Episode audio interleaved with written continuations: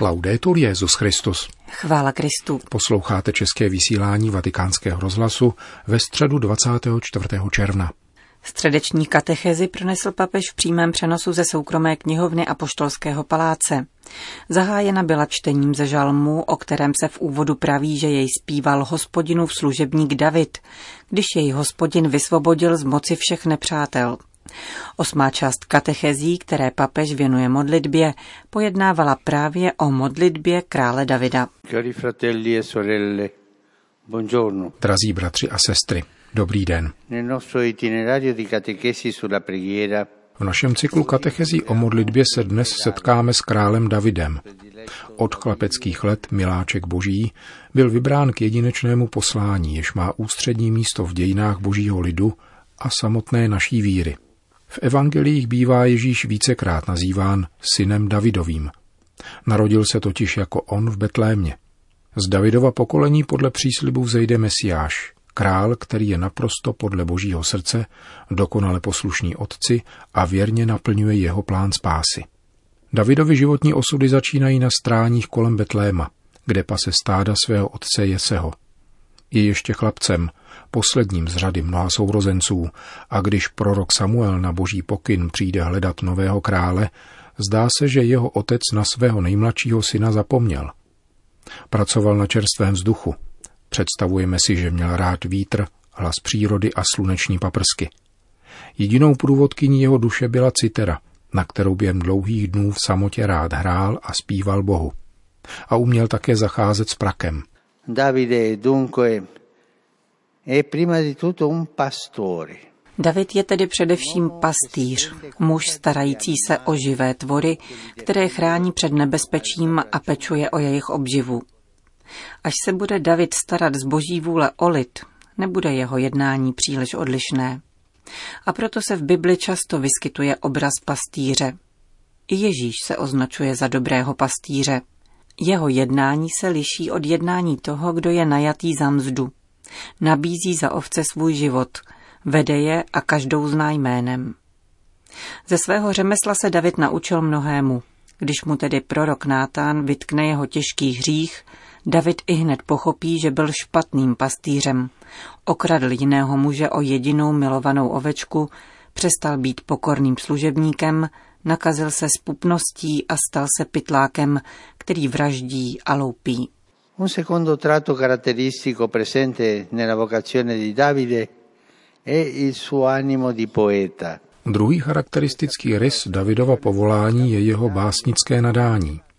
Z této drobnosti lze vytušit, že David nebyl obhroublý, jak se často může stát tomu, kdo je dlouho nucen žít v izolaci od společnosti. Je naopak citlivý, miluje hudbu a zpěv. Citra jej provází neustále. Někdy zpívá Bohu hymnu s radosti, jindy vyjadřuje nářek nebo vyznává vlastní hřích. Svět, který pozoruje, není němá scéna. V odvíjejícím se dění objímá svým pohledem obrovské tajemství. Právě odtud se rodí modlitba. Totiž z přesvědčení, že život není něčím, co nás míjí, nýbrž úžasným tajemstvím, které v nás budí poezii, hudbu, vděčnost, chválu, anebo bědování a úpěnlivou prozbu – když někomu tato poetická dimenze chybí, jeho duše se belhá. Proto spatřuje tradice v Davidovi velkého tvůrce žalmů. Ty jsou v záhlaví často výslovně připisovány izraelskému králi a vztahují se k některým více či méně ušlechtilým činům jeho života. David má jedno přání – být dobrým pastýřem. Někdy dokáže být na výši tohoto úkolu, jindy méně. Avšak to, na čem v kontextu dějin spásy záleží, je proroctví, které pronáší o jiném králi, jehož je pouhou zvěstí a předzvěstí. Podívejme se na Davida a přemýšlejme o něm. Byl světec i hříšník, pronásledovaný i pronásledovatel, oběť i vrah, což je rozpor. David byl to všechno. I my ve svém životě často zaznamenáváme protiklady. Všichni lidé ve svém životě hřeší nedůsledností, Davidův život má jednu červenou nit, která dává všemu dění jednotu, a tou je jeho modlitba. Je to hlas, který nikdy neumlká. Světec David se modlí, hříšník David se modlí, pronásledovaný David se modlí, pronásledovatel David se modlí. Oběť David se modlí a modlí se i vrah David. Modlitba je pojítkem jeho života. Ať už se nese v jásavém či bědujícím tónu, vždycky je modlitbou, která mění pouze melodii. A takto nás David učí plně navazovat dialog s Bohem. Radost i vina, láska i bolest, přátelství i nemoc. Všechno se může stát slovem, adresovaným tomu, který nám naslouchá neustále. Davide, che ha conosciuto la solitudine, in realtà solo non lo è stato mai. David, který zakusil samotu, ve skutečnosti nikdy nebyl osamocen. A to je podstatná moc modlitby v každém, kdo jí ve svém životě dává prostor. Modlitba zušlechťuje a David je šlechetný, protože se modlí.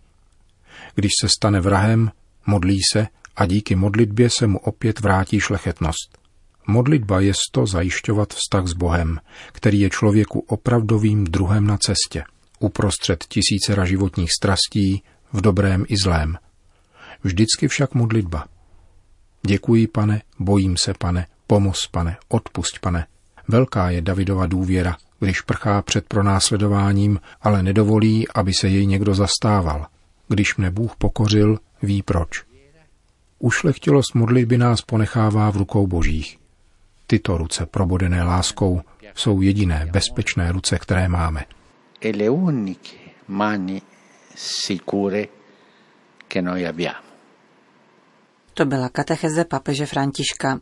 Na závěr virtuální generální audience v knihovně Apoštolského paláce připomněl Petrův nástupce dnešní liturgickou slavnost narození svatého Jana Křtitele. Učme se od Ježíšova předchůdce schopnosti odvážně dosvědčovat evangelium, nehledě na svoje rozdíly, zachovávaje svornost a přátelství, jež jsou základem věrohodnosti každého poselství víry di qualsiasi annuncio di fede. Po společné modlitbě odčenáš papež všem požehnal. Dominus Hoviscum. Et con spiritu tuo. Sit nomen Domini benedictum. Ex hoc nunc et usque in Aiuterium nostrum in nomine Domini. Qui fecit celum et terra. Benedicat vos omnipotens Deus, Pater et Filius et Spiritus Sanctus. Další zprávy. Vatikán. Papež František napsal někdejšímu pilotovi Formule 1 Alexovi Zanardimu, který po páteční nehodě bojuje o život v Sienské univerzitní nemocnici. Papežova slova publikoval sportovní denník La Gazzetta dello Sport. 53-letý Alex Zanardi přišel v roce 2001 o obě nohy při těžké nehodě během závodu Formule 1 v německém Lausitzringu. Nepodal se však ráně osudu a pokračoval na sportovních kolbištích jako paralympijský závodník. Získal čtyři zlaté medaile na paralympijských hrách v Londýně a v Riu a osm titulů ve světových pohárek v paracyklistice. V pátek 19. června byl převezen na oddělení intenzivní péče Univerzitní polikliniky Santa Maria Alescote v Sieně po těžké nehodě, kterou utrpěl na svém handbajku nedaleko města Pienza. V osobním dopise papež František děkuje sportovci především za jeho schopnost šířit odvahu také v situacích velkého utrpení. Nejdražší Alessandro, váš příběh je příkladem toho, jak znovu zdárně začít po nenadálém zlomu, píše papež František. Skrze sport jste nás učil žít život v první osobě. Z postižení jste dokázal vytěžit lekci lidskosti. Díky za to, že jste dodával sílu těm, kdo oni přišli. V této tolik bolestné chvíli jsem vám na blízku a modlím se za vás a vaši rodinu. Kéž vám pán požehná a pana Maria vás chrání. K páteční nehodě došlo během benefičního závodu. Alex Zanardi je rovněž protagonistou dražby v rámci iniciativy We Run Together, probíhající pod patronátem Papežské rady pro kulturu, jejímž cílem je schromáždit fondy na podporu nemocnic v Bergamu a Breši. Od Zanardyho vnímavosti k těžkostem a potřebám bližních svědčí nedávný dar pro vatikánského zaměstnance, postiženém podobně jako on po autonehodě, říká viceprezident Vatikánského sportovního svazu Atletika Vatikána Gianpaolo Mattei. Přesně před rokem Zanardi věnoval handbike Gianlucovi, vatikánskému zaměstnanci, který je v invalidním důchodu po velmi těžké dopravní nehodě. Tímto způsobem, ačkoliv nemůže používat nohy, se znovu vrátí ke sportu aby zvítězil v nejdůležitějším běhu, běhu života. Dovolím si ocitovat papeže Františka, který při audienci pro atlétika Vatikána 20. května řekl, že běh života se má řídit tempem těch nejslabších. Říká pro vatikánský rozhlas Gianpaolo Mattei. Vatikán. Mezinárodní rodinný monitor vznikl před dvěma lety při obnoveném Papežském teologickém institutu Jana Pavla II. pro vědy o manželství a rodině. Ve spolupráci s Katolickou univerzitou ve španělské Mursii a Milánským mezinárodním střediskem pro rodinná studia nabízí informační servis o postavení rodiny v dnešním světě. V úterý odpoledne představil ve videokonferenci dílčí výsledky studie nazvané Rodina a chudoba – Několikaleté šetření nahlíží na chudobu v rámci rodiny z dvojího hlediska. Nejprve se zaměřilo na vztahovou ochuzenost, později bude následovat ekonomická nouze. Studie zhromažďuje výzkum uskutečněný 11 národními středisky pro rodinu v Itálii, Španělsku, Beninu, Brazílii, Kataru, Chile, Indii, Kéni, Libanonu, Mexiku a Jižní Africe. Projekt vychází z výzvy papeže Františka, aby Institut Jana Pavla II. rozšířil svůj okruh zájmů z tradičního teologicko-morálního rámce do oblastí společenských věd. Výzkum potvrzuje, že rodina v, i v krizových situacích nadále prokazuje schopnost odolnosti a vztahy mezi rodiči a dětmi, navzdory možné marginalizaci, nepřestávají být důležitým sociálním zdrojem – Rodina se po celém světě, byť v různé míře, avšak obdobným uniformujícím způsobem, diktovaným globalizací, potýká se vztahovou, výchovnou a vzdělávací nouzí, ekonomickými nesnázemi, selhávání manželského páru, péčí o své staré členy, izolací, domácím násilím. Složitost jejich situace umocní obtížné životní podmínky žen na různých kontinentech. Navzdory tomu vyplývá z celosvětového šetření, že i v nejméně příznivých kontextech si rodina uchovává sílu, vytrvalost a odolnost. Menší rodinné celky se též ve stavu krajní marginalizace dokáží propojovat, utvářet kladná spojenectví a sdílet nemnohé zdroje, čímž vytvářejí důvěryhodnou základnu k řešení vnitřních i vnějších problémů. Rodiny tvoří oporu každé společnosti a z jejich zdravotního stavu můžeme odvodit stupeň blahobytu a hospodářské, sociální a existenciální prosperity celku. Poznamenal při prezentaci studie arcibiskup Vincenzo Pália, předseda Mezinárodního rodinného monitoru a velký kancléř Institutu Jana Pavla II. Politika nicméně často nedocenuje rodinu jako mimořádný zdroj, a proto bychom v předkládaném šetření rádi apelovali na institucionální podporu rodin. Nelze hájit pouze práva jednotlivců.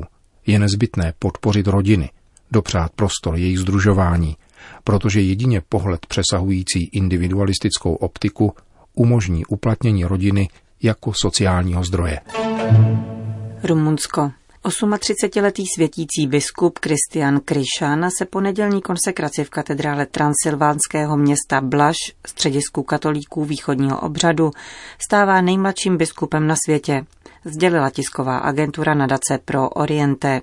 Vysvětil ho vrchní arcibiskup rumunské řecko-katolické církve, kardinál Lucian Murešan, spolu s novým světícím biskupem diecéze Lugoš, jímž se stal 49-letý Kalin Johan Bot. Nejmladší biskup světa studoval v Římě na Papežském orientálním institutu a Lateránské univerzitě. Později se v Paříži, kde byl rektorem rumunské řecko-katolické misie ve Francii, zapsal na Pedagogickou fakultu Katolického institutu a Univerzitu politických věd. Od října 2018 koordinoval pastoraci rumunských řeckokatolíků v Itálii a v lednu tohoto roku papež František potvrdil rozhodnutí synodu rumunské řeckokatolické církve, který otce Kryšana zvolil světícím biskupem metropolitní arcieparchie Alba Julia Fagaraš.